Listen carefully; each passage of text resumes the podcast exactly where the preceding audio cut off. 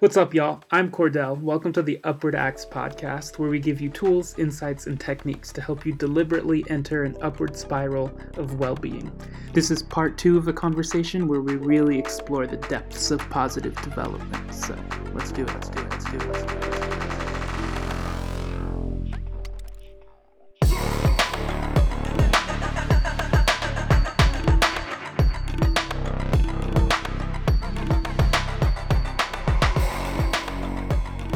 Um, so earlier I was talking about none of these stages are right or wrong, and that kind of gets to a question of morality, which in fact is a line of development. You can actually develop through different stages of morality, and it's one of my favorite developmental lines. So I'll probably end up doing a whole video on moral development at some point and just moral psychology in general.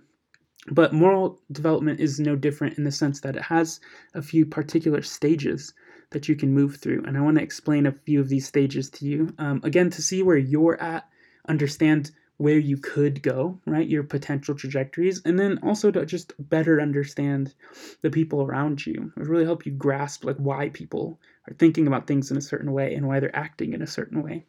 Um, so this is a stage of a stage model of moral development that goes from pre-conventional to conventional to post-conventional right? So you, everyone begins in pre-conventional stage of moral development, which is just when you're don't know any of the conventions yet, like you don't know any rules, right? So again, think about babies and toddlers. They kind of act out of their own accord, right? They don't really figure out what the rules are first. If a two-year-old sees a toy and they want that toy, they're just gonna go and get that toy, right? That's where like most of these conflicts come from. Is like little kids just not understanding social rules and conventions and things like that, right? And it's not because they know them and they're disregarding them. They're just at a stage of morality in which things that are right or wrong based on like what they want to do, right? And you might be noticing a parallel with the previous stage model that we talked about, right? It's very egocentric, pre conventional thinking is. And that kind of stays out through infant and toddlerhood and sometimes even into childhood in a certain sense, um, where they're just kind of acting like what they want to act like, right? However, as they continue to develop, people will get into a conventional stage of development in which like the conventions of their culture will guide their behavior in terms of what's right and wrong. Um, so this would begin with like family rules, right? And you end up with little kids that are like trying to be a good boy or a good girl, right? Following the rules and be conventional. And this stage can develop into further and further levels of conventions. So you might go from like being a good boy or being a good son or daughter into being a good student, right? Into being a good um, college candidate, right? And this can continue based on whatever conventions you have, right? So maybe being a good Muslim or a good Christian, maybe being a good American or a good Italian, right? These kind of conventions come from any system of organizing thoughts and behavior and you use these conventions to figure out what's right or wrong. So you base your own behaviors and the judgments of others' behaviors to the convention, right? The Bible says this is wrong, or my parents say that's the right way to do it, right? Or my college says this is the the just way to do it. Whatever your conventional structure is, that's what you use to judge the things around you on a moral sense. Um, and that's just, you can't get to that point before you're at pre convention. Nobody's born with cultural rules. You have to learn them. And you have to go through a stage where you don't know them yet before you can actually start to utilize these conventions around you that you're raised in. However, you can continue to develop beyond this. And again, a lot of people will stay at this conventional level for a very long time. It begins like, you know, early childhood, adolescence, and a lot of people will stagnate here for a while. Um, and again, there's nothing wrong with this particular developmental stage. It's really handy in many ways, and all of these stages came about because they were useful in an evolutionary sense.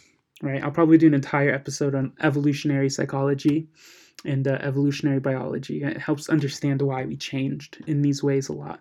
But having conventions is what helps humans not kill each other for like hundreds of years. It's really organized our entire species. However, you can continue to develop. Those incremental changes towards morality development will eventually lead to a completely different way of moral reasoning. After conventional stage, you have what's called a post conventional stage of moral reasoning in which you can begin to look at the conventions. You actually can judge the systems that you used to judge. It's like pretty meta. This is when people begin to look at the dictates of a religion or look at the choices of a nation or consider the, why their parents are telling them this is the right way to do things. And people begin to use their own experiences and their own intuitions as a tool for making moral judgments instead of the structural conventional system itself. It's really difficult to do if you didn't go through a conventional stage, right? Like you need those conventions. The same way you need to have that pre conventional stage in order to make room for a conventional, you need the conventional stage in order to advance to the point where you can begin to analyze and scrutinize and criticize conventions themselves. Um, there's a really interesting study that helps to uh, exemplify how these stages work. Um, that looked at women and their ideas about abortion. It was asking them how they felt about it, like if it was like right or wrong. It was very open ended, just asking them to explain it. And again, I really want to reemphasize that these are just ways that people think about the world. I'm not making any particular claims about abortion, for example, but I will explain how the way people think about abortion can change over time. So people will go through these stages of yes, abortion is fine, no, abortion is not fine, and then yes, abortion is fine again. Right? You get like a yes, no, yes pattern. Um, and nobody goes outside of this pattern and nobody goes backwards in this pattern there's always only a forward trajectory of moving through this pattern of yes no yes uh, so why would you go through this yes no yes well you begin in pre-conventional right so people that really don't think about the people around them or their conventions they're just thinking about themselves right very egocentric and so those people will say yes abortion is fine if i want it I don't care. Like, you're not going to tell me what to do. I'm just going to do what I want because that's what's important to me right now. Um, if you don't want to get one, don't. If you do, I don't, I don't really care. I just know if I want to do it, I'll do it. So it's like a yes, pretty much. However, if you survey those same women, like several years later, as you've begun to measure some development along this moral developmental line, people will actually move into a no right? They enter a conventional stage of moral development, whether it's from their religion or from their nation or from their family, from their political party, right? My political party says that abortion is wrong, so abortion is wrong because all the smartest people that I know say it's wrong. That must mean it's correct, right? You enter this black and white style of thinking. This is why religion and politics have so much sway in topics like these, is because they're the ones setting these conventions and so people that fall into conventional moral reasoning um, on either side are going to use those conventions, right? So someone who falls into a liberal progressive convention of black or white, you either do it this way or you don't, will have a certain opinion. And people who fall into a conventional um, do it this way or you don't on say like a Republican side, they're both using these kind of structures in order to figure things out. But for the most part, people will fall into a structure that says it's wrong, right? It's killing, for example, or it's against my religion. And then they'll stay there for a very long time until they get to a post conventional stage of reasoning in which they say yes again. However, this time when they say yes, it's not the lackadaisical, like, yeah, do whatever you want because I want to, yes, from pre conventional. Post conventional yeses are very nuanced. They're very specific about, well, in some cases, it's probably inappropriate, but maybe in some cases, like there's incest, maybe rape, maybe they're very young, that it can be okay, right? It's not black and white anymore. And it's not even using a convention in many cases. It's just using personal reasoning from experience and a post conventional frame of reference for what is right or wrong.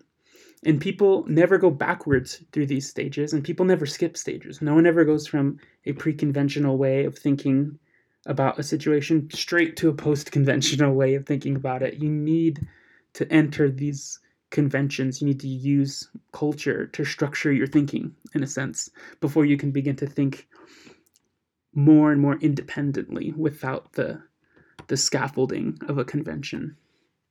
Now, both of those um, egocentric, ethnocentric, world-centric, and pre-conventional, conventional, post-conventional are still pretty um, wide scale, like pretty pretty broad, it can be difficult to see how that is changing every single day, right? With these tiny incremental changes that we've been talking about that are perpetually happening. So I want to give you one more developmental stage model that is going to be a little bit more practical and it'll help you understand a little bit more about where you're at in your career or your kind of professional life, I guess you might say. Um, just like everything else, like your career and your calling and like the skills that you have that help you support yourself could be an entire developmental line on its own.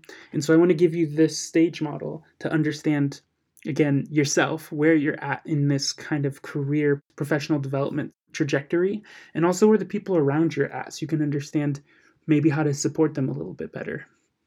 Um, so this one is going to go from exploration to skill building to contributing to supporting, right? So we're going to begin with exploration. Everyone has to explore at some point. This is why most of childhood development is tend, tends to be focused on exploring, right? If you don't know what you want to do, it's going to be really hard to get good at doing what you want to do. so you just got to explore it a little bit, try lots of different things, right? And figure out what really works for you and what doesn't. Like what really gets you energized, what are you really good at, what feels like the right thing for you to be doing, and what do you do because you want to do it, not because you have to do it. Figuring those things out can only really come from a deep exploration of yourself and different situations and different activities. Just exploring those can actually lead to you figuring out, like, oh, this is what I like, and this is what I would like to continue to do for its own sake and for the sake of the people around me. And that's how you end up into the stage of skill building, right? Where you got to get really good at whatever that is. So after you've figured out what you want to do from exploring, you begin to build these skills and build your competency, right? So for example, you might explore, figure out like, oh, I really like arguing and I really like pedantic, specific, nuanced rules and details, right? Uh, so maybe you want to become a lawyer, like not to throw shade at lawyers or anything, um, but after you've explored enough to figure out you want to become a lawyer, you have to build the skills of a lawyer, right? You got to read and go to law school and begin to understand the ins and outs of the legal system. You got to build those skills. Um, that goes for anything, whether you need to learn how to paint, you want to become an athlete, or you want to go into sales or start your own business. Like you have to learn how to build these skills and then use them well. You got to get competent. And once you've gotten those competencies, then you can enter the stage of contributing, where you're genuinely adding to the culture or to the industry that you're in, right? You're producing incredible new art or you're contributing a lot of um, great advances in the legal process or the legal industry. It doesn't really matter what you're doing, as long as it's any type of field, you begin to contribute to it in ways that are really unique, really helpful, and help it evolve, right? Um, that's really difficult to do if you didn't build any skills, if you're not competent at all and it's impossible to do if you didn't explore it explore the world around you and find that direction in the first place. Um, so contributing is probably one of the most rewarding things humans can do is like really have their skills and talents contribute to something larger than themselves. And this is often the stage of like self-actualization a lot of people are familiar with in the maslow's hierarchy of needs. But after you've been contributing for a while you can even stagnate here and kind of stay in this aspect of development a little too long. Uh, because if you continue to contribute, you can eventually get to a point where your concerns are no longer about contributing to the field. You begin to get concerned with supporting the growth of the field itself and other people that are contributing to the field. And so you enter this supporting stage, um, also often called generativity, where you're really focused on helping the people around you contribute their best. And you kind of scaffold people who are in the skill building stage into contributing and support even further the people who are already contributing. Um, and these are stages that can take a lifetime to get through. Some people never really make it to the supporting stage. But if you understand this trajectory, you can be a lot more willing to explore.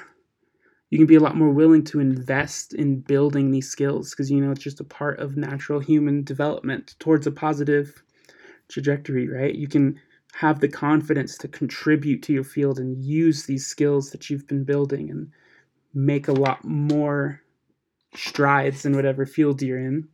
And then you can be unafraid of like supporting the people in your field and really fostering a lot more development amongst all the people around you.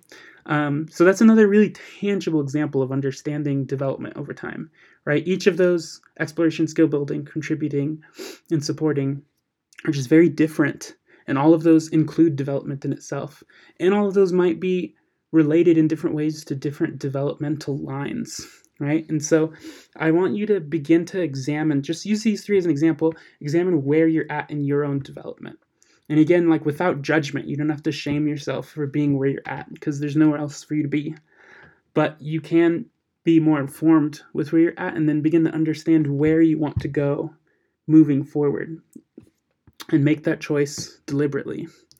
Um, before I talk about that particular process, I do want to address things that people tend to think of as not developing because um, they're important to address. So I just want to mention personality and genetic factors.